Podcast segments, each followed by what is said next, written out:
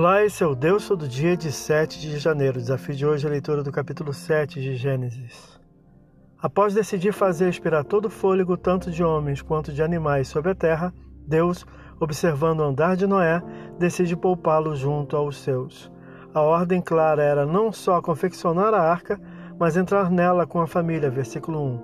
Para tal, ordena a confecção de um grande barco onde deverá poupar pares de animais, fazendo distinção de sete pares dos puros, os quais serão previstos futuramente na lei mosaica. Esse número maior de pares puros tem o propósito de servir à utilização de animais em prováveis sacrifícios sem extinguir a raça, dando oportunidade de procriar-se. Versículo 2. Noé a tudo fez segundo o que lhe foi dito. Versículo 5. Essa personagem surgiu sem genealogia ou comentário nenhum quando já alcançara 500 anos de idade. Gênesis capítulo 5, versículo 32. Mas andou com Deus nos tempos desconhecidos por nós, e era bem conhecido por Deus. Ousou andar com ele, Gênesis capítulo 6, versículo 9, como fez seu bisavô Enoque, Gênesis capítulo 5, versículo 22 e 24, sendo ambos poupados igualmente do dilúvio, o bisavô através de translado, ele através da instrumentalidade do grande barco. Em meio à extrema destruição moral da geração humana, era Noé a luz na escuridão e guardou-se contaminado em meio aos seus, justo e íntegro. Gênesis capítulo 6, versículo 8 e 9. Notável é não só sua presteza e obediência, mas também a paciência de manter-se dentro da arca com a família, versículo 9, por uma semana antes do copioso dilúvio chegar, versículo 10. Ocorreram dúvidas e descréditos nesse tempo? Para Noé, não. Quando as águas chegaram, vieram de duas origens, dos céus através das chuvas torrenciais durante quarenta dias e noites, versículo 12, e copiosas correntes de água brotando do abismo, versículo 11. É possível que o justo idoso tenha tido o auxílio dos filhos e os escárnio dos de sua época, enquanto dedicava-se cumprindo a ordem divina. Não pretendamos nós receber elogios ou auxílio enquanto dedicamos-nos a obedecer a Deus. O incansável Noé apregoava a sentença e apresentava o escape em todo o tempo em que nele trabalhou, sendo proclamador da justiça. Segundo Pedro, capítulo 2, versículo 5. Essa justiça é a punitiva contra os que continuam no pecado sem demonstração de arrependimento. Cada martelada testemunhava do juízo vindouro e da possibilidade simples de fuga do juízo. Seus vizinhos, parentes ou amigos poderiam ter considerado o senil enlouquecido, detendo-se a uma tarefa absurda contra um perigo imaginário pelo aviso de um Deus invisível. Por que se dedicar tanto a algo improvável?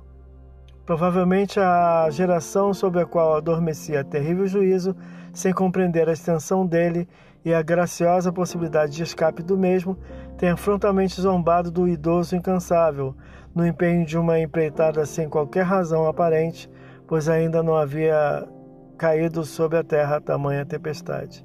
Mas certamente cairá, e o velho louco e sua família repousarão seguros e salvos. Para a geração corrompida será tarde demais para crer. Hebreus capítulo 11, versículo 7. A salvação estava em crer em Deus de que havia de vir o juízo, existia um recurso divino de escape e, além de tudo, fazer uso dele, simplesmente entrando na arca. Mas a porta irá fechar definitivamente. O tempo urge, o juízo vem.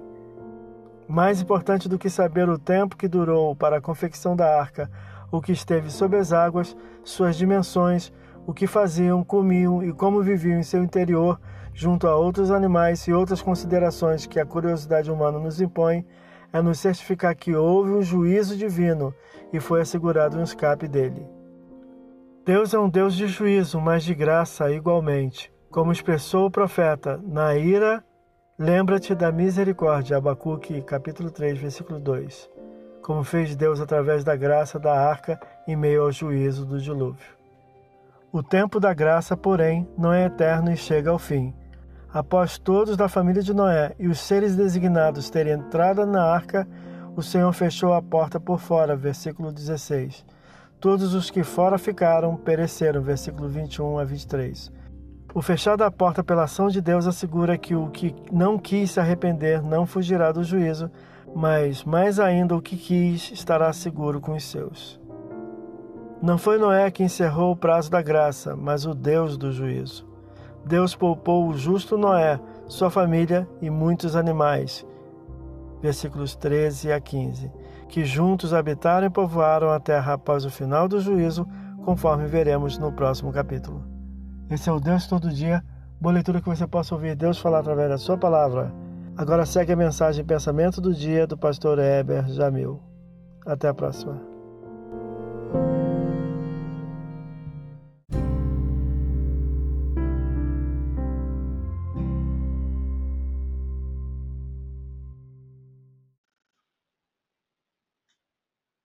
Pensamento do dia. O caminho de Deus é perfeito. Muitas vezes não compreendemos seus desígnios, mas confiemos nele que não falha. A vida é complexa e suas circunstâncias diversificadas, mas mesmo assim Deus tem domínio e nada lhe escapa. Os justos são chamados para viver em fé. Portanto, criamos em Deus em quaisquer circunstâncias. Pastor Heber Jamil, que Deus te abençoe.